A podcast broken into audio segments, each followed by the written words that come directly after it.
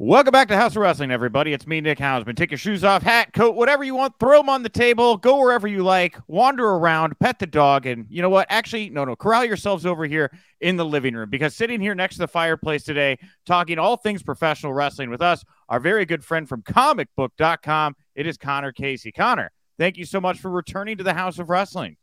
It's lovely to be back in the house, Nick. How are you? It's great, and it was great getting to watch SummerSlam with you. Oh right? yeah, it was, it was, like a live commentary desk, just watching from fifty feet up.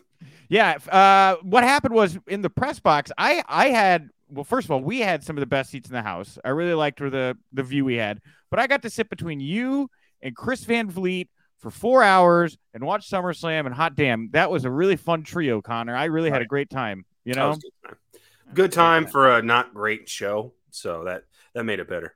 Man, yeah. It, you know what? Against all odds, was the Slim Jim Battle Royal the best part of SummerSlam?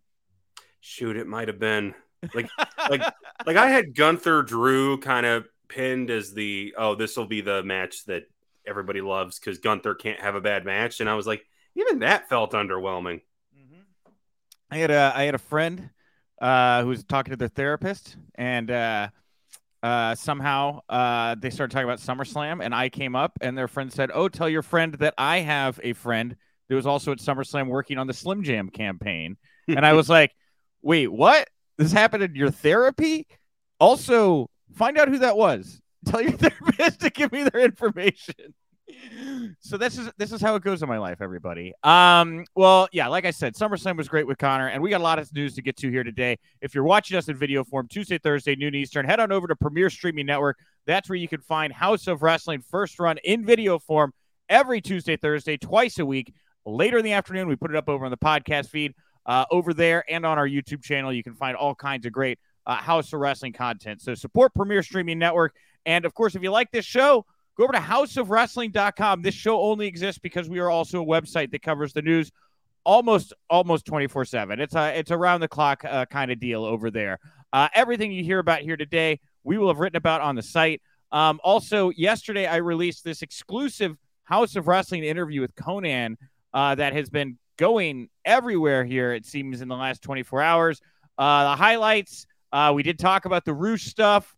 Uh, spoiler: Konnan seems to think that my reporting was spot on. So whatever you want to take with that, go for it. Um, second, more importantly than that, Konnan, and I did not know this before we recorded, and we always record while he's getting dialysis because he has kidney issues.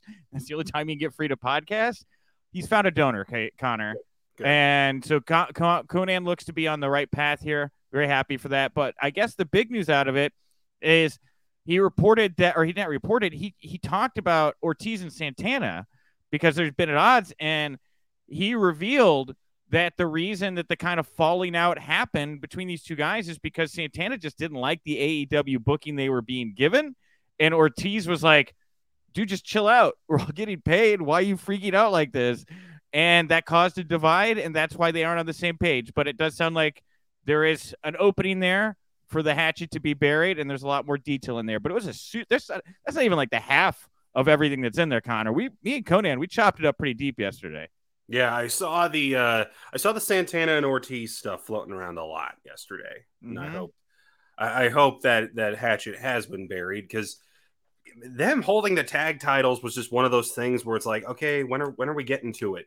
Because uh, it needs to have happened already. Yeah, yeah, I, I agree. Um, I, I think if Santana and Ortiz can get back on the same page, you know, hey, let's dive on in. We're gonna have Alpha Academy later. By the way, spoiler alert. I should have got to that, but let's get to it here. While we're talking FTR, Young Bucks, Santana Ortiz, obviously, uh, there's the big Cash Wheeler news that broke uh, this past Thursday. Uh, actually, it broke on Friday. Um, but he was he was arrested technically on Thursday night. I want to get real specific here because I did like a ton of reporting on Friday, including a little bit of a exclusive insight. Um, we're going to dive into this here in a second, but the, I wanted to put a pin on the Santana Ortiz stuff. Man, at the end of FTR Young Bucks, wouldn't it be great if those guys returned as a duo to like confront them? It'd be. I've also seen people be like, wouldn't they make great uh, partners for Eddie Kingston in the Stadium Stampede match? He's got three spots to fill.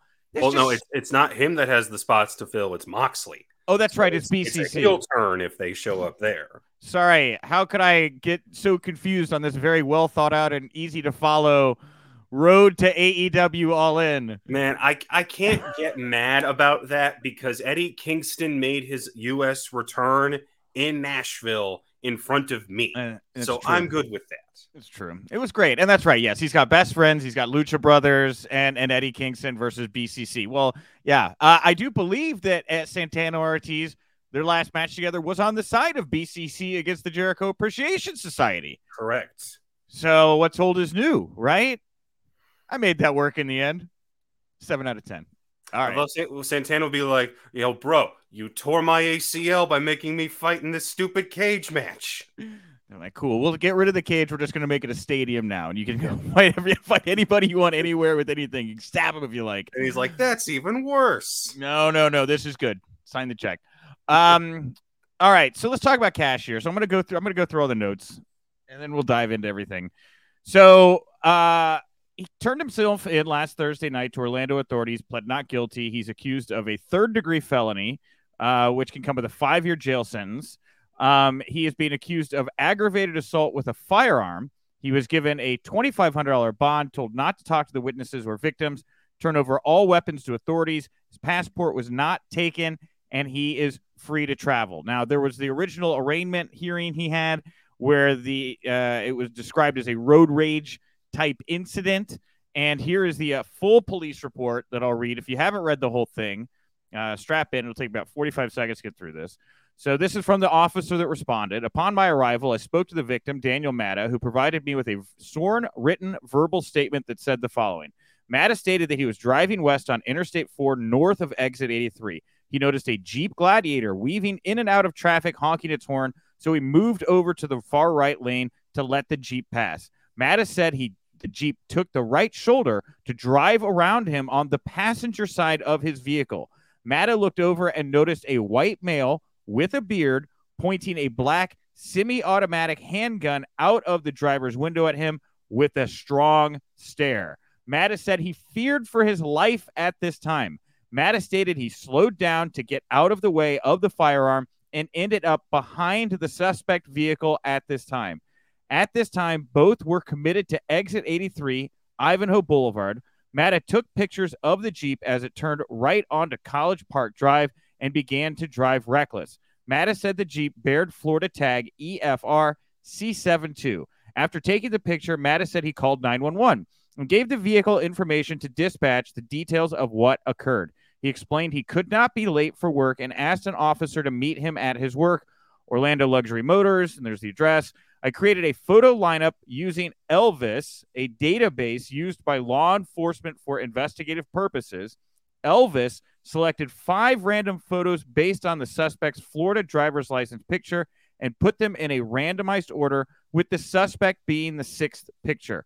Officer Blinn, number 34211, met with Matta presented him with the photo lineup instructions and the photo lineup.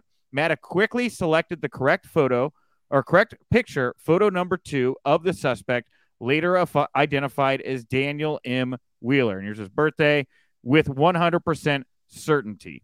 Based on Matta's sworn statement and the positive photo lineup indication, probable cause exists to charge Wheeler with aggravated assault with a firearm violation. Um, now, this is all wild. I was immediately wondering who knew what, where, when, um, because obviously this was all over the place. I reached out to multiple people throughout the day, starting as soon as the news broke, and at about five, six o'clock, after hearing from at least two people I would consider to be upper management and others in and around uh, management and talent for that matter. Uh, I put out the report that yeah, everybody, most everybody seemed to be caught off guard. Now I will not lump in CM Punk, Tony Khan, or Dax Harwood because I did not get confirmation on those three. But by and large, it was no secret. Nobody, eh, nobody really knew what was going that this news was going to break. So, uh, Connor, that's the whole thing. What are your takeaways here from the Cash Wheeler situation? Uh, the timing could not have been worse. No, I, I, think after a week of nothing but oh, CM Punk did this and he said this and he threw Ryan Nemeth and Daniels and Matt Hardy out of the backstage area and all the fans are i mean it felt like the the tide of fandom was just like can we just get past this backstage crap and move on to what is supposed to be the biggest wrestling show of all time at Wembley. And then this happens, and right. it jeopardizes your semi main with FTR versus Young Bucks 3. And then it's, you know, what what was the crime? When did it happen? People were asking all these questions. What was the crime? When did it happen? Why are people just now finding out about this now if the date was set for mid July when this all took place? Right. Um, it was it was just a cluster. Uh, I had to step away from it all because uh, we just bought a house and we just had our very first housewarming party. So I was kind of off the grid this weekend sure. uh, for most of the whole fallout from this. But from what I yeah. saw, it looked like a mess. And now that we're coming back to it, the answer seems to be yeah, this could be bad for him. It doesn't sound like the mm-hmm. match is necessarily in jeopardy. No, I had, I had, I had the fact that so his passport wasn't taken, so he can. It sounds like he can travel. And then MJF did some tweet defending him where he's like, "Look, you're all going to get the match." And Max is pretty locked in these days with top management, and so if he's saying something definitively like that, there's probably fire to that smoke. Fair enough. And my only what was funny, the first thought that popped into my head was I thought of so many wrestling road stories that I've heard over the years. Same. And how tame this sounds relative to those. Same. Like the Steiner should be in jail 12 times over for the stuff they've done on a highway. I also thought about the Steiners. I, I just, hanging out windows, yes! hanging out windows. He's yeah, holding him while he's grabbing the door and rips the door, and you're just like, ah. Part of me thinks that, like, I don't know. This is like I don't want to say Tony likes it or that everybody like, but they're like, yeah, dude, this is this is some old school '70s Memphis Heat here right now. Yeah. You don't mess with that guy. And look, the the video footage of Cash uh popping that guy who attacked Brett in the face uh at the Hall of Fame from like six years ago, mm-hmm. that is also resurfaced and. Uh, obviously, everybody was cool with it then because you know Cash did the right thing and punched that guy in the face. But obviously, he's there's an edge to this man. there's an edge to Cash Wheeler, right?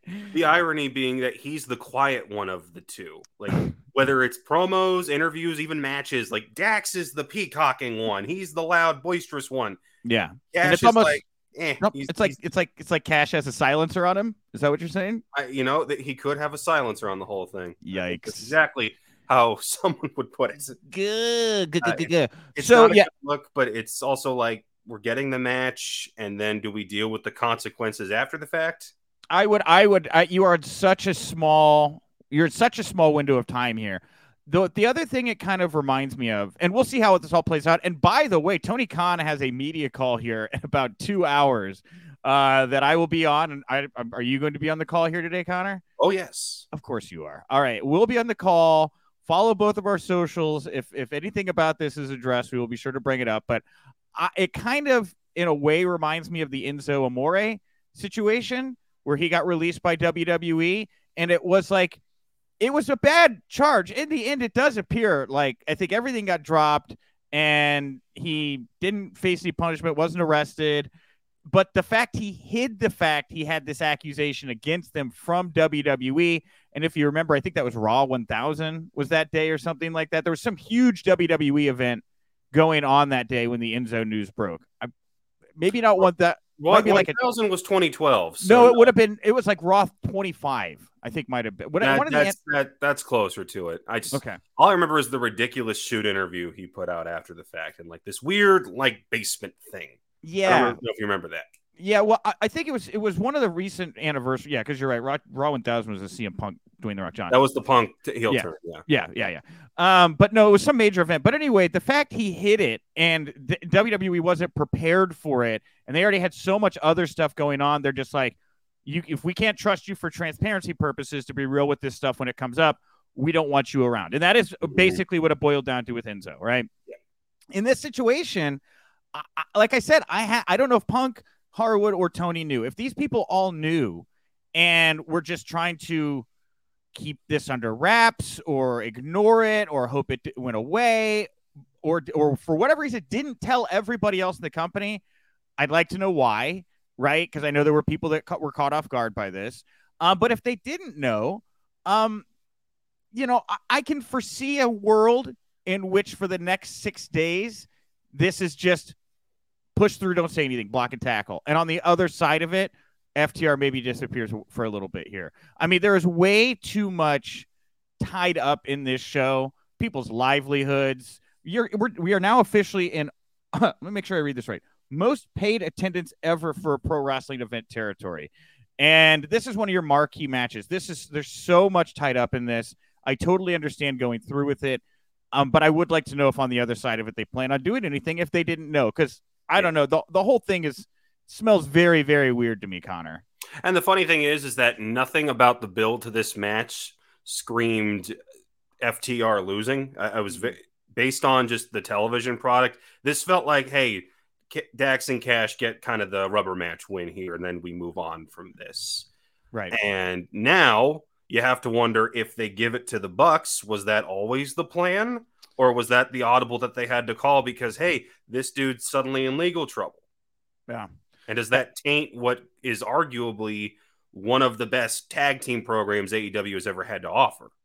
I mean, no matter this, there's always going to be like a weird story behind this match, right? It's never just going to be the match, right? It's going to be the match and the story around the match. And that's why I think, you know, if you got Santana and Ortiz healthy, Bucks beating FTR, FTR powders, Santana Ortiz come back, huge pop, immediately put the focus on Bucks, Santana Ortiz, and then you can kind of just let FTR deal with things. Because as this case is like in limbo, I mean, just rereading the facts of the matter here, where there's like photos of his car, there's like this randomized Elvis test with like other people that look a lot like him, and the person is able to still pick him out. This, I don't know. I, I've also heard from people that say these kind of cases get dropped if there's not a substantial amount of evidence in it, and it could just go away. So I don't know. I, am not a law. I'm not a lawyer, Connor, but it seems weird to me. You know? Yeah.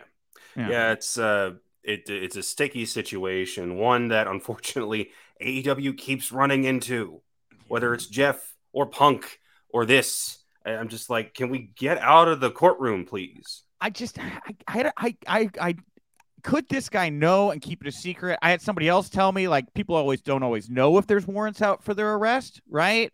Um, so like maybe he was caught off guard by this. I guess that's in the realm of possibility as well. Um, we'll find out. We'll find out. There's more to see here. Um, on the note of the punk stuff, a couple people punk that has been at odds with um, popped up Wednesday night on Dynamite after Dynamite in the Ring of Honor tapings that usually take place on Saturdays during Collision. Those people were Colt Cabana, Ryan Nemeth, and Christopher Daniels. Um, this is, uh, man, what's going on, Connor? Like, man, what's going on here? What's happening? I mean, Mate, your guess is good as mine. You're the improv guy. You tell me. Look, it just seems like uh, even by man, and and again, I'm I'm all for them like working things out, finding territory, right? But now you're like having to bring ROH production stuff along. You're having to do full turnovers to like accommodate people. I would love to see what Tony Khan's DMs look like. They have to just be like the sweetest of threads on the Wrestling Observer newsletter forums or whatever they're called. You know? What, oh what, my God. What kills me is Daniels being the head of talent relations. Sure. Like the fact that he has to thread a needle around this, where it's like, hey, you are literally front office, but we will not let you come to certain shows because this one guy doesn't like you. Well, I kind of think Punk wants his own front office. Doesn't that feel like this? What he like? he wants to run your own company out of. That's Chicago. what I. That's what I think. That's what I think they want. I think the Punk. He wants like this is AEW and this is a CMW over here, and they're different companies. There's different heads. There's different heads of talent relations, different roster, maybe even different referees. Referees that you know have their back turned when managers cheat, that kind of stuff. I don't know, right? We're all just spitballing here ideas of what CM Punk's hypothetical ACMW Fed looks like. Mm-hmm. Um, but it does. It feels like they're drifting closer and closer to like having full on kind of two separate running companies with their own management, their own rosters, and and and the the argument would be so easy to just say, "Hey, Punk, enough of this crap. Either you know." Go along to get along or get out the problem is that Collision is consistently a better show than Dynamite each week. Yeah, and I mean, there's look, there, there's so much going on here, right? Uh, do we know Punk wants to still be there? Does he already want to leave? Is there a reason Tony Khan wants him to stay? How long is Punk's contract? there's like all these factors to hold in, into consideration. I do think that it, I think that Tony, just from the surface, just looking at it, it feels like he wants these guys running their own companies and kind of giving them their own flavor, and he just kind of walks in and helps with things and gives his input and final say or whatever. But I kind of get the vibe he he like kind of wants them running their own two companies. I don't know, just how it feels to me.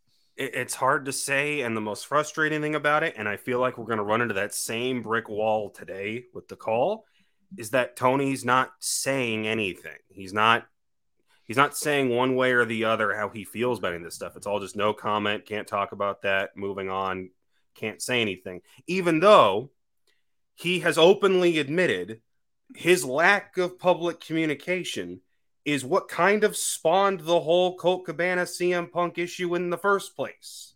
Where he's like, I should have just nipped this in the bud when the rumors were popping up last year, and I didn't, and I made that mistake. He went on the record and said that.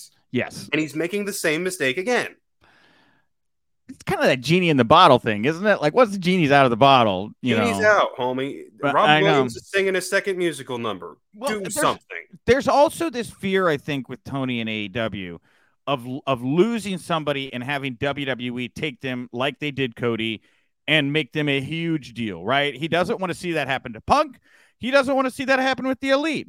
So what do we do, right? And they know that's what Tony doesn't want happening. And so there's like this. It's not like a. It's not a. It's not an. It's not love. It's like a like. right? It's not rooted in a deep. This isn't Brock Lesnar and Vince McMahon ride or die, right? Like there's there's not that attitude. It would seem there's no. a different kind of like tacit acknowledgement here, seemingly going on between these parties that is solely rooted in business, solely, hundred percent. You know, I don't want to lose money or face. I don't want to lose money or face. All right, cool. Then you do your thing. I'll do my thing, and we'll just keep pushing it around. And if you've got that kind of clout in AEW right now, it seems like you can get away with a lot. a lot. That, that, definitely seems to be the case. Consistently. Um, well, you talked about Collision being your preferred show, Connor. Um, I watched Dynamite this past Wednesday with my wife. I um, was there, so that, yeah. I also watched it with my significant other. Yeah, she, my wife, thought there was way too much talking, and she liked the women's wrestling, but the rest of it hit or miss. How how did she not start with what the hell was the Texas Chainsaw thing? Because that was the. Oh, she left. She okay. left. Smart. She left. She came back in the room. I go, oh, Leatherface was just on TV. She's like, great. that was the, the, like. I get. I saw the reaction immediately of like that might be the worst thing AEW has put to TV. It was a strange experience to sit there in the crowd and watch it because you see. So here's what happened. Jeff walks. At, Hardy walks out he does his usual intro for the fans. Then he walks to the to uh, right in front of where I was sitting, honestly, because I was sure. opposite the entrance ramp. And then ninety percent of the match takes place basically behind the bleachers on one side. Okay. And he works all the way way back up, and you're like, okay, this is the finish, right? Nope, another ten minutes of this crap, and half of that involving somebody in a mask. Yeah, that was that was rough. Yeah, it was a rough watch. Um, it wasn't my least favorite part of the show. Um, there was look, I'm just not digging the the MJF Cole stuff. Really? Uh, you're like no. you're on an island on that one, man. That's... It doesn't appear that way anymore, Connor, because I got the WrestleNomics like viewership back. Sure. And uh, you know, they did they were up from the week before, but I had never seen a straight red line on the quarter hours for an episode of Dynamite. This one started at 9:46, lost viewers every quarter hour except the third where they remained flat. That's a win. And but they uh, down by the last quarter hour down to 738,000, hemorrhaged over 200,000 viewers from start to finish. Um I I there was I I think the you had a hokey horror movie, you had a hokey buddy cop movie, you had a hokey like quasi kung fu thing with whatever Bullet Club Jim Ross and Ken, Kenny Omega were doing. That right? wasn't a, that was an Eric Andre skit. That was again, you just, but you just uh, hard cut from Jim Ross looking very confused to an immediate jump cut of Jay White just slamming Kenny in the back with a massive. And, and I would I would argue that uh, uh, Eric or Eric Andre, yeah, stole that from Kung Fu. Would that those those kinds of cutaways, those kinds of shots, that's a late night Kung Fu movie if I've ever seen it. Right and so you just had all this stuff that looks like B movies. It doesn't feel big to me, right? Like the Cole, the Cole MJF stuff. look, I got high in college and used the the film equipment I was given as well. I didn't put it on national television, although maybe some of it I should have. Some of it was gold, I'm sure. Um, it just doesn't feel big. And you know, going into AEW All In, I, I'm you know a match where there's like you really want to see somebody get their ass kicked, and I don't see any match on this card where I'm just like I can't wait to see that person get their ass kicked. Not one single match on any of it, the entire card. It's hard to. So I'll, I'll start with the dynamite issue. Okay. Because the last time Dynamite was in Nashville prior to this past week was in February of the year prior. And that was it started with Punk in the ring giving the Will You Be My Valentine promo. Yeah. And it, the show honestly was off to the races from there. And it was a really it was, it was a fun event. Danielson versus Moriarty. Uh, Thunder Rosa had like a street fight type thing that wound up in the bleachers. We all thought she was about to trip and fall and seriously injure herself. Sure. Uh, it was it was a fun show. And then Jay White, that was like out of nowhere. It's like, hey, I'm wrestling on Rampage. Uh, I'm still very much in New Japan right now. And comparing that to this, it felt like Dynamite was firing on all cylinders at the time because it had everybody at its disposal. And I look at this now, and it's like you're kind of you're you're basically trying to throw out your best shot with only one good hand. You you don't have you don't have everything at your disposal for the entire show so it's half of your best effort because half of your talent is on the other show and they don't want to talk to the guys on Wednesday nights. Right. And it's it's it's hampering the product at this point. I'm not saying that they can't still put on good shows week to week. It just feels like less than compared to what you could do a year and a half ago. Yeah. As for all in, man, I I, I, I, I'm, I, I guess I'm against you on this. I think what MJF and Adam Cole are doing is excellent, and I think a lot of the tension around the match is some folks still don't want to see this end after the fact. They they want to see the the friendship continue. I don't think that's going to happen. Um, I think I think so much of what has made the story work is that it's always going to lead to somebody betraying somebody else, and you know, and but then there was this massive pushback even before the last pay per view of like, no, we don't want to see these two break up. We want to see them still be friends. It's like no, guys, the reason you have two unlikely enemies become friends is that eventually one turns on the other. This is wrestling. That's how it works. Because then you lead to the match where they hate each other and beat the ever loving piss out of each other.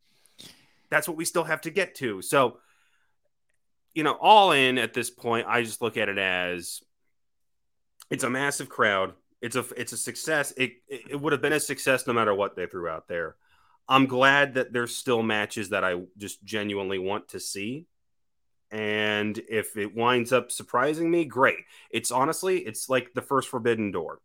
You know, did yeah. it have all the dream matchups I wanted? Not even close. Couldn't blame them for it because half the roster was injured at the time. Sure, but that show still wound up being the best they had done up to that point. I I know. I it's a it, I, it it's definitely a a flavor of ice cream thing for me because I just you know if I look at a card and I can't vivid, if I can't, if I look at a card and I can't think of how we got to this match, like how did this all come together? What was the ride like to this match? Doesn't usually grab me, right? You know, and I just look at this card and there's just so much there. Where I'm just like, okay, this is a lot of people. There's a lot of people I like. I don't really know why they're all fighting in a lot of cir- cir- circumstances. And then when you have your biggest match, the the Adam Cole MJF stuff, your marquee bout, I would just I would just like to see a little more heat. And it's just not there. And like, if you love them, great. If you want to watch two baby faces, awesome. I guess there's a market for that. But traditionally, the formula that has made people tons and tons of money is one guy you love and another guy who you want to see get your get their ass kicked, mm. right? And you draw a lot of money that way. And that's just not that's just not the road to AEW all in. And I think the, the path they've chosen is very much the niche hardcore fans which is why it's so weird to me that this is the largest show of all time.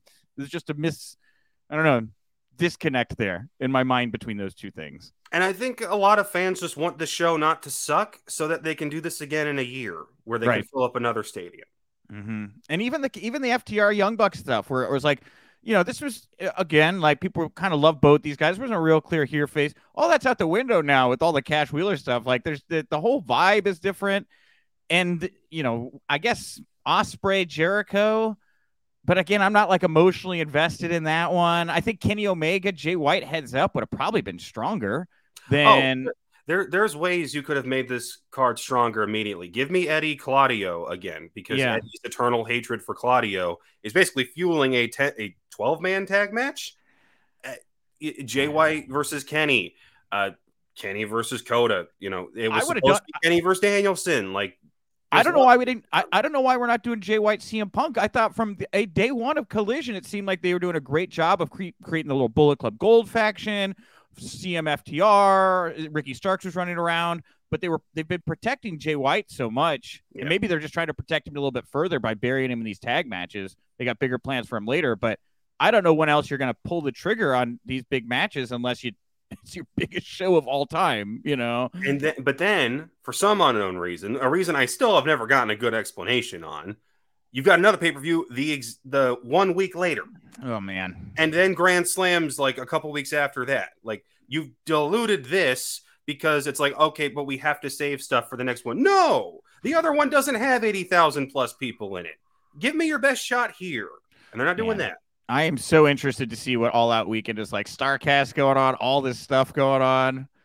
Starcast being nowhere near where the actual event is. Like I had people asking me, "Hey, what should I do for like a hotel?" I'm like, "Which one are you really covering, the convention or the show?" Because you're not splitting the difference. Here, here's here's here's a little here's a little scoop ski for everybody on Starcast. So uh, I was talking to Conrad about bringing it because we've done it once. We did Starcast Improv once, like two three years ago. It was really fun. It was super successful, and I was like, dude, it's a year to the day Punk made my improv career famous. We got to do Starcast improv again, all out weekend. And he was like, oh man, that sounds great. A good Conrad impression, right? And so he's like, but the only problem was, and this is when this was the, very early on when Starcast was putting put together. He's like, the the they're at the United Center, and Starcast is out in the burbs, right? And so like, if you wanted to do this late night kind of drunk improv show with all the wrestlers and fans and stuff, it wouldn't start till like two o'clock in the morning. I was like, Ooh, yeah. Yeah, all right. Well, let's just sit on it. And to be fair, we've sat on it, and I don't think it's happening. no, and, and, forget about like media guys being there. That would they they wouldn't get there till three a.m. no way. And I'm supposed to run it? No, thank you. Um, but no, I, am very happy for everybody going out to Starcast and stuff. But it'll be I'll be interested to hear the stories with the travel. It's definitely a different dynamic. Um, all right, let's move over to some WWE news here real quick. Then we'll get to, to Alpha Academy, wrap up the show. Um, Edge defeated Sheamus this past Friday night on SmackDown. In the post show comments, he didn't commit to retiring. Fightful saying that there is speculation he could be AEW bound, as Adam Copeland, of course. Uh, and on Sportsnet, he did an interview where he confirmed this was his final match in his contract, but his official contract ends at the end of September. So off the table, it would seem for AEW All In, unless he's a liar, which sometimes Wrestlers lie. Wrestlers lie. I want that on a t-shirt. Wrestlers lie. That'd be a good shirt. Um, what do you think? Edge to AEW? It feels that way, doesn't it? I think if he was retiring, he would have said so. Agreed. There, there, was no better time to do it than in front of your hometown crowd. You got the main event of SmackDown. You won. Your wife's there. Your daughters are there. Just say it. If that was the retirement, the fact that he didn't tells me that the door is open. And then you go look back at reports like Tony wanted him back when this thing started. Mm, yeah. And that was before you had Christian. And now Christian is genuinely one of the most entertaining things about the product right now. Agreed. Agreed. And and Edge even even in his early years coming back, like he kept emphasizing like I just want good matches. I just want fun and they bogged it down with stuff like the Randy saga, but he just wanted to go up against guys he hadn't had the chance to wrestle yet and have good matches. You got a mm-hmm. whole roster full of people you haven't done that with. Man, and what good timing, right? Because uh, right now Tony's in the throes of the Warner Brothers Discovery negotiations. He's trying to get that billion dollar bag, and if he can say with a straight face to Warner Brothers, "Hey, I'm going to put that money to good use." Edge, you ever heard ever heard of him? Heard of him? You think you know him? We got. You him. think you think you know him? we got him. He's here. He's with us now, right?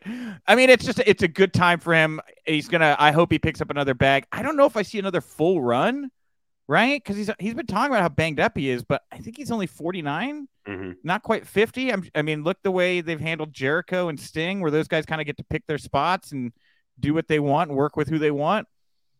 We'll we'll see. I think it's totally on the table.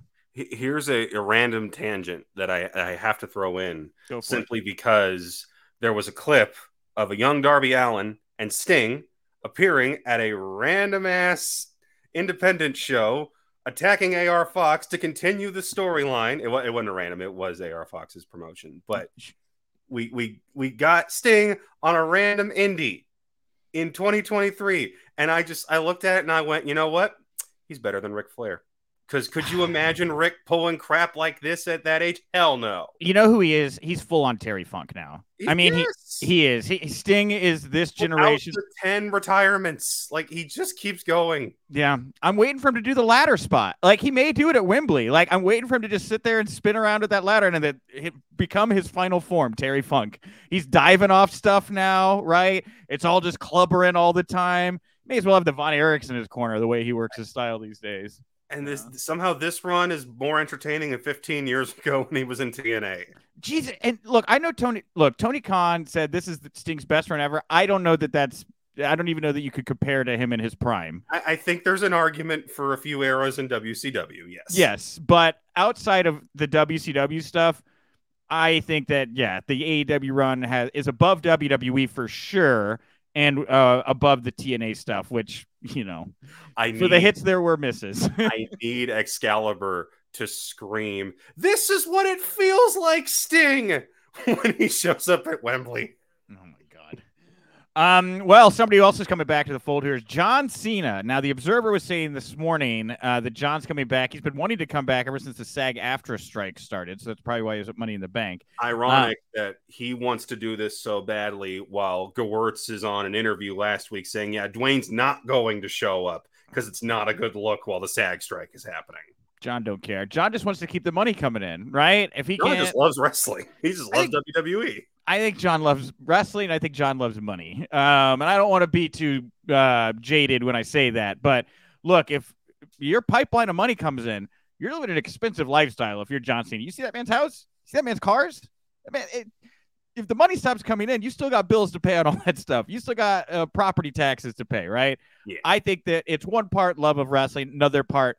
This is maybe a safe middle ground. He can get away with picking up some big bags of cash, keep that lifestyle rolling.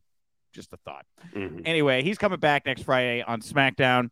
Um, he's also going to be traveling to India for their premium live event on September 8th. Uh, he's confirmed he's going to be wrestling, but of now, course, is it a premium live event? Oh no, it's a live event. I guess it's maybe not a PLE. Yeah, it, it, it won't be on. It won't be live on Peacock. That's that's. Is it not? It that's from what I understand. It's airing locally on their Sony affiliates but it uh-huh. won't it won't stream live like it does here. I could be wrong, but that was that mm-hmm. was what I was. Informed. I'm gonna have to go. I'm gonna have to go boot up my tape trading forums here, find a copy of it. You know, um, okay, not a premium live event. My bad. Thank you, Connor, for the correction there.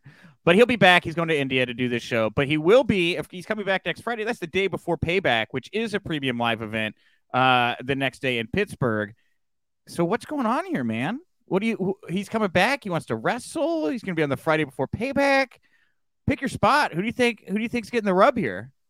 Selfishly, I want a loser leaves WWE match between oh. him and Austin Theory. Oh, and I want oh. Theory kicked the hell out of this company. Wow. No, no, not, not, really. I, I don't wow. want to see him lose his job. I just thought that the United States Championship reign was so hilariously underwhelming, and sure. that guy needs something. And okay. whatever they got, it ain't working. And I thought Cena burying the hell out of him was just one more nail in the coffin way back in April. But, or was it March? It was March. Uh, realistically, I think uh, your boys teaming up with LA Knight for something and giving the rub to the new rising star right now. Okay, against like Miz and somebody. Somebody. It him and probably Grayson Waller, or maybe Theory gives him something to do. See, okay, I, I, saw Cody say he wants the match. He and... wants the match. I think I I think I don't think John would do it without build.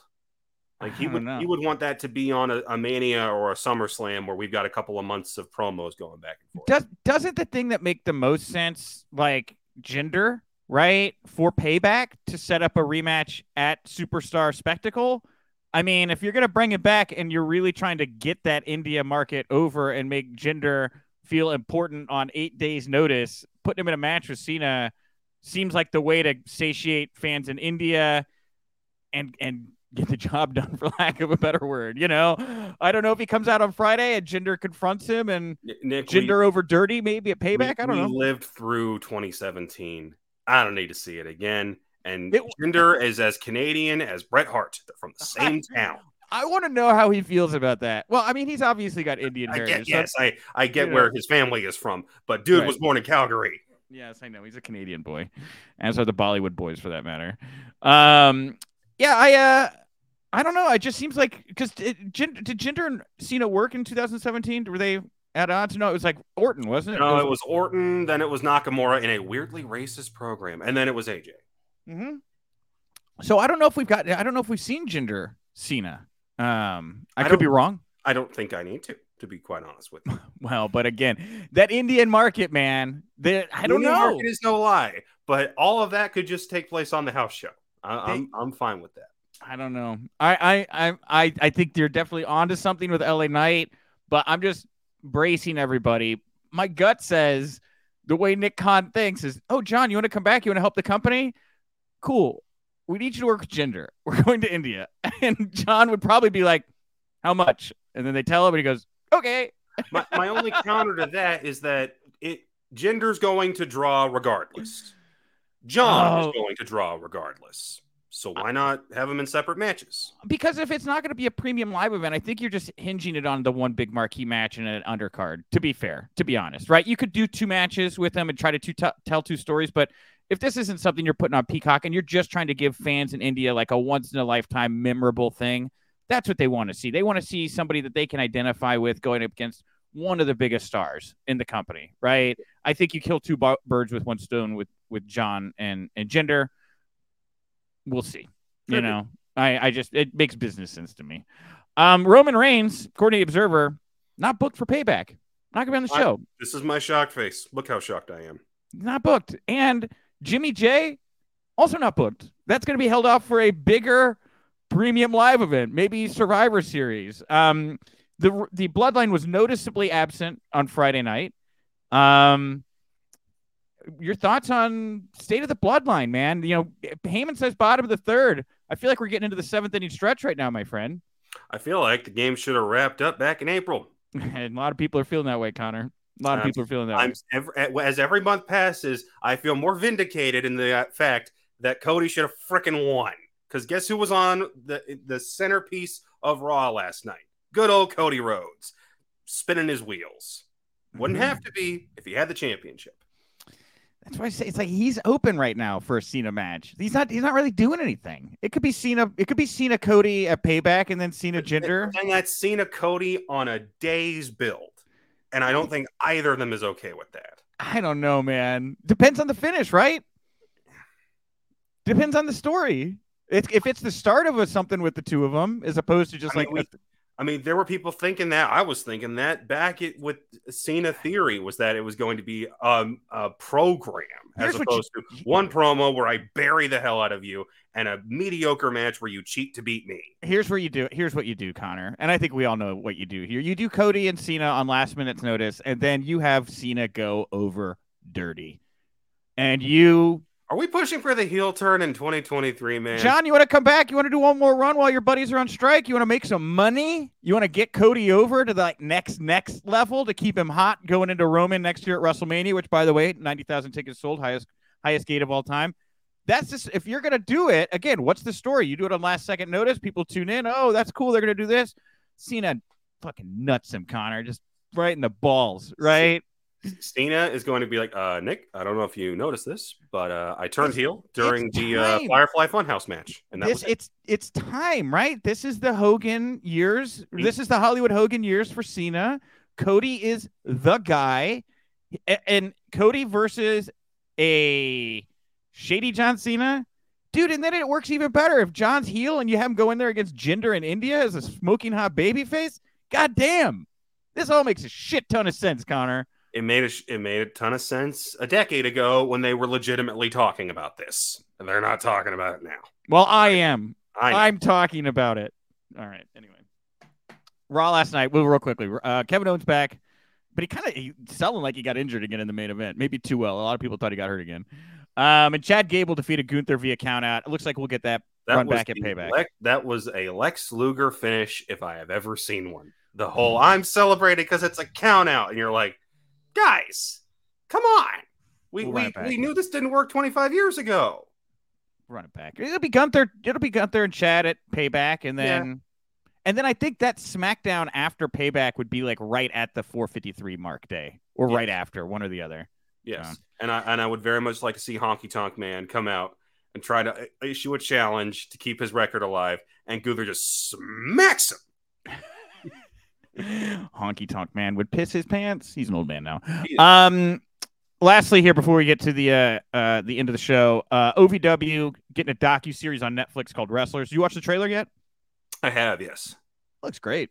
It's I mean it's interesting. It's it's uh it and the Monster Factory show that Apple ran earlier this year. It seems like this is the new genre um of looking at wrestling schools like this. And I'm I'm curious how they're trying to spin this one with OVW because they're not shying away from the fact that hey, this used to be a really big deal for people to work here. It's not so much anymore. It, it does seem like they're going to kind of confront that head on. I mean, they tease that they're like Al Snow is not good with money. I loved that just straight fact in the promo, and you see Al sitting there dealing with these business people, and he's like, "You all don't fucking understand the pro wrestling business. God damn it." You know, I think But- it's a good, it's a better. The, you didn't see that with Monster Factory. It was all No. about the talent. Danny was presented as like a godlike figure. I don't think they're going to do that with Al, and I think that'll be for the benefit. But I also raised the eyebrow a little bit when they labeled him as a, an all-time legendary professional wrestler. He And- is. That that screen grab caught a bit of guff on. uh, He so- is. Uh, look, Al Snow is a legend in this business. Worked with uh, uh Oh, Jannetty, he's- right? Well, yeah, he's worked with plenty of people. Everybody, everybody, right? I have no problem saying Al Snow is a legend in this business. I guess I'm also tainted because I got to work a lot with Al in the Midwest, and uh, just seeing how, man, how he holds court, how many people Al has really helped elevate and get to the next level. Real quick before I throw it, we'll throw it to the end of the show here, but I have one quick Al Snow story, and I've shared this maybe a time or two years ago.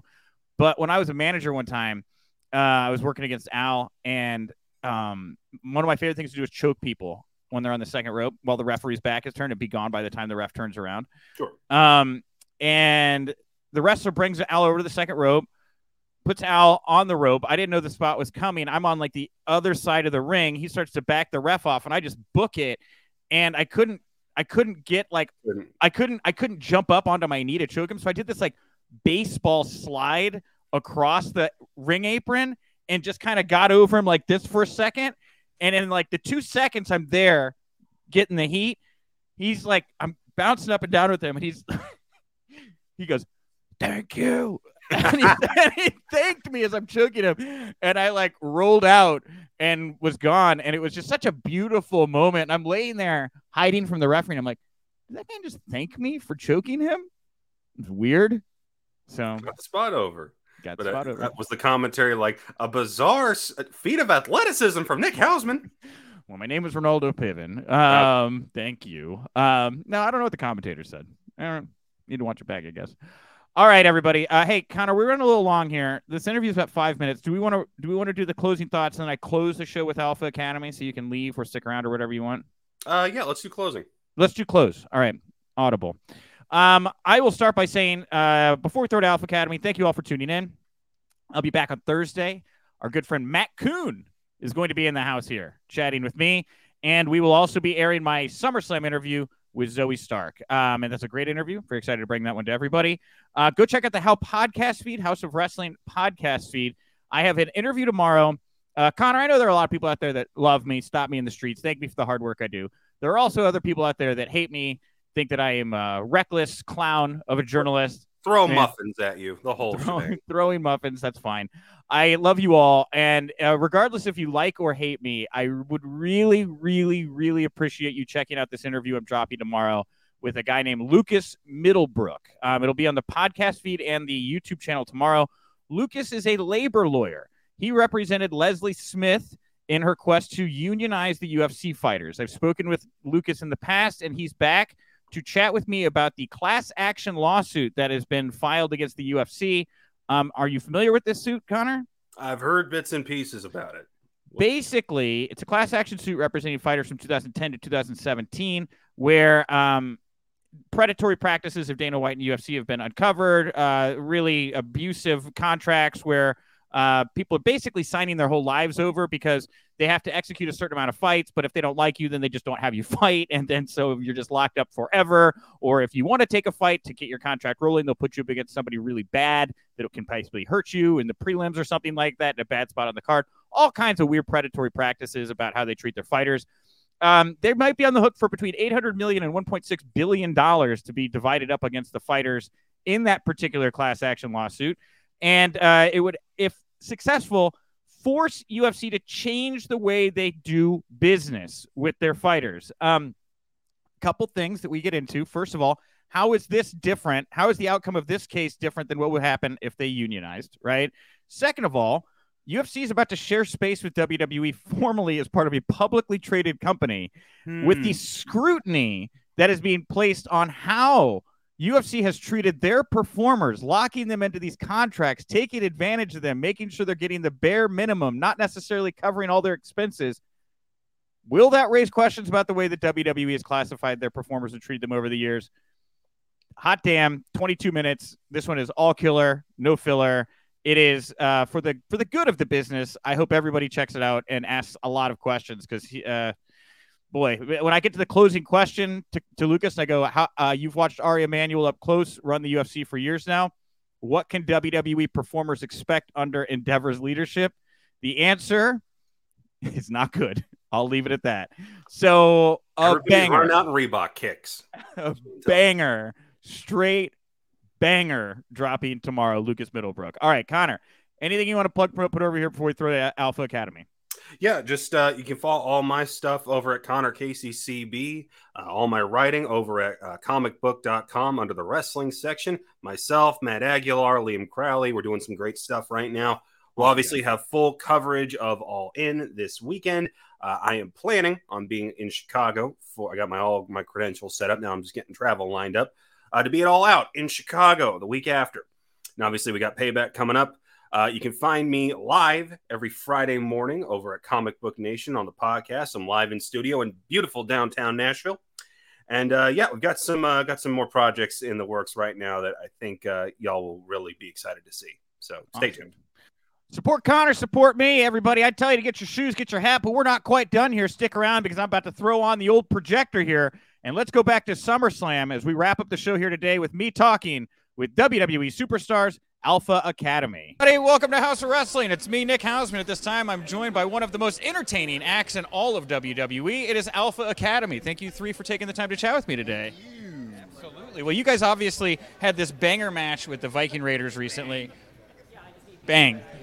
Bang. Yeah, had a banger match with Viking uh, the Viking Raiders. How do you guys feel when you get put into a situation to have to wrestle on a big boat like that? What do you enjoy these kinds of matches? Think about what you just said. It's so weird what we this life we live. But like, yes, we wrestled on a big boat. And not only that, and I'll just reference my like the five minute thing with Gunther the other night. So it's like I've been doing some of these off the wall, different kind of deals that we don't usually do on Monday Night Raw recently, right?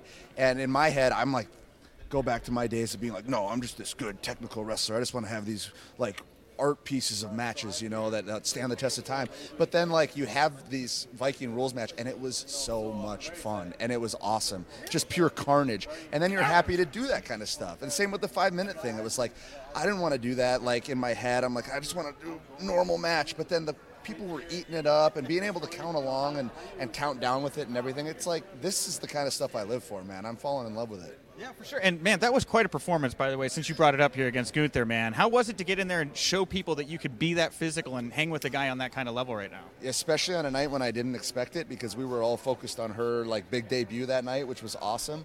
Um, but to get thrown in there with the ring general, who I've been told by so many people, like, oh, we want to see you wrestle Gunther. That'd be such a good match. And I, and personally, I know that and I want it. But to just get to do it out of nowhere and you saw the result, like it was like maybe just a taste of what could possibly come out of a bigger match with a little bigger build and stuff, which I'm hoping we get to or I'm planning on getting to. So. Well, Maxxine, yeah, he brought up your debut, uh, Valhalla. she was vi- Horns. Dude, she was physical. She came out with that shotgun knee out of the gate. How was it to be in there for your first time one on one with such a physical competitor like that? Yeah, I got rocked a little bit in the beginning, okay. but I made a comeback. Okay, my training Shake kicked in. off. Yeah, I locked in. I got my head in the right space and ended up on top. And I, you know, it's all a lesson. And I, I got to stay focused next time in the beginning. And I can't be distracted by what her little boys are doing on the outside. so now I know. Yeah, boys. little toddlers running around. big hairy men. You t- you are a big hairy man, and so are the Viking Raiders. Do you like when you get to go in there with guys that have that same kind of bulk that you do? Yeah, man. I you know they got the they got the cool gear and everything. I don't think I would look cool in that, but they, they definitely pull it off. Um, I really, um, but no, big big uh, big Ivar man. Who he's a load man. When I tried catching him, I couldn't even get her. So. Thank God we're still on the offense there, and take and basically we got a move called drop the groceries. And that means this belly's going on top of you, baby. Okay, there we go. Uh, well, I wanted to get your guys' take on the fact that there are no tag team matches on the SummerSlam card this year. How do you feel about tag teams? Put them in a battle royal, baby. That is that is true. It is a large. Damn it, what's the list here? Uh, yeah, give me the battle royal. Well, Chad, how do you feel about tag like a tag match not being featured on the card, especially in the wake of the comments Kevin Owens made? I think just yesterday about how he feels that the tag titles have kind of taken a little bit of a fall since they beat the Usos for him at WrestleMania. Well, okay. It- you want them to be featured in a prominent way, like on every show, right? Because they do add value, like a value that I don't think they're always given, like the level of respect that they deserve. Because in my opinion, tag team wrestling has the potential to st- tell like the most beautiful stories of any type of match we do. Straight up tag team match can tell the most beautiful story. Um, so yeah, you want to see it on that level, but not just because it's a big pay-per-view, but because that means that they're also invested long term in this. If it's on tomorrow, that means we're going to get it every week on TV. That means it's going to be a central part of our show week to week to week, and that's what is important to me. Being one of these things that like the people look forward to every week. They want to know the tag team story. They want to know what's coming up in the tag team division and have eyes locked on that. It was like that was part of the, my favorite part of the run that we had with RK Bro. It was like I feel like the stuff we were doing was not only in ring so awesome, but like entertainment wise, the segments were great. And tag team wrestling was like elevated at that time because of that, and the crowd was into it. It was important to them. That's what I want out of it. Do you feel like with Vince McMahon coming back to the creative fold, the tone towards tag wrestling has changed as opposed to when Triple H was more in charge of creative overall?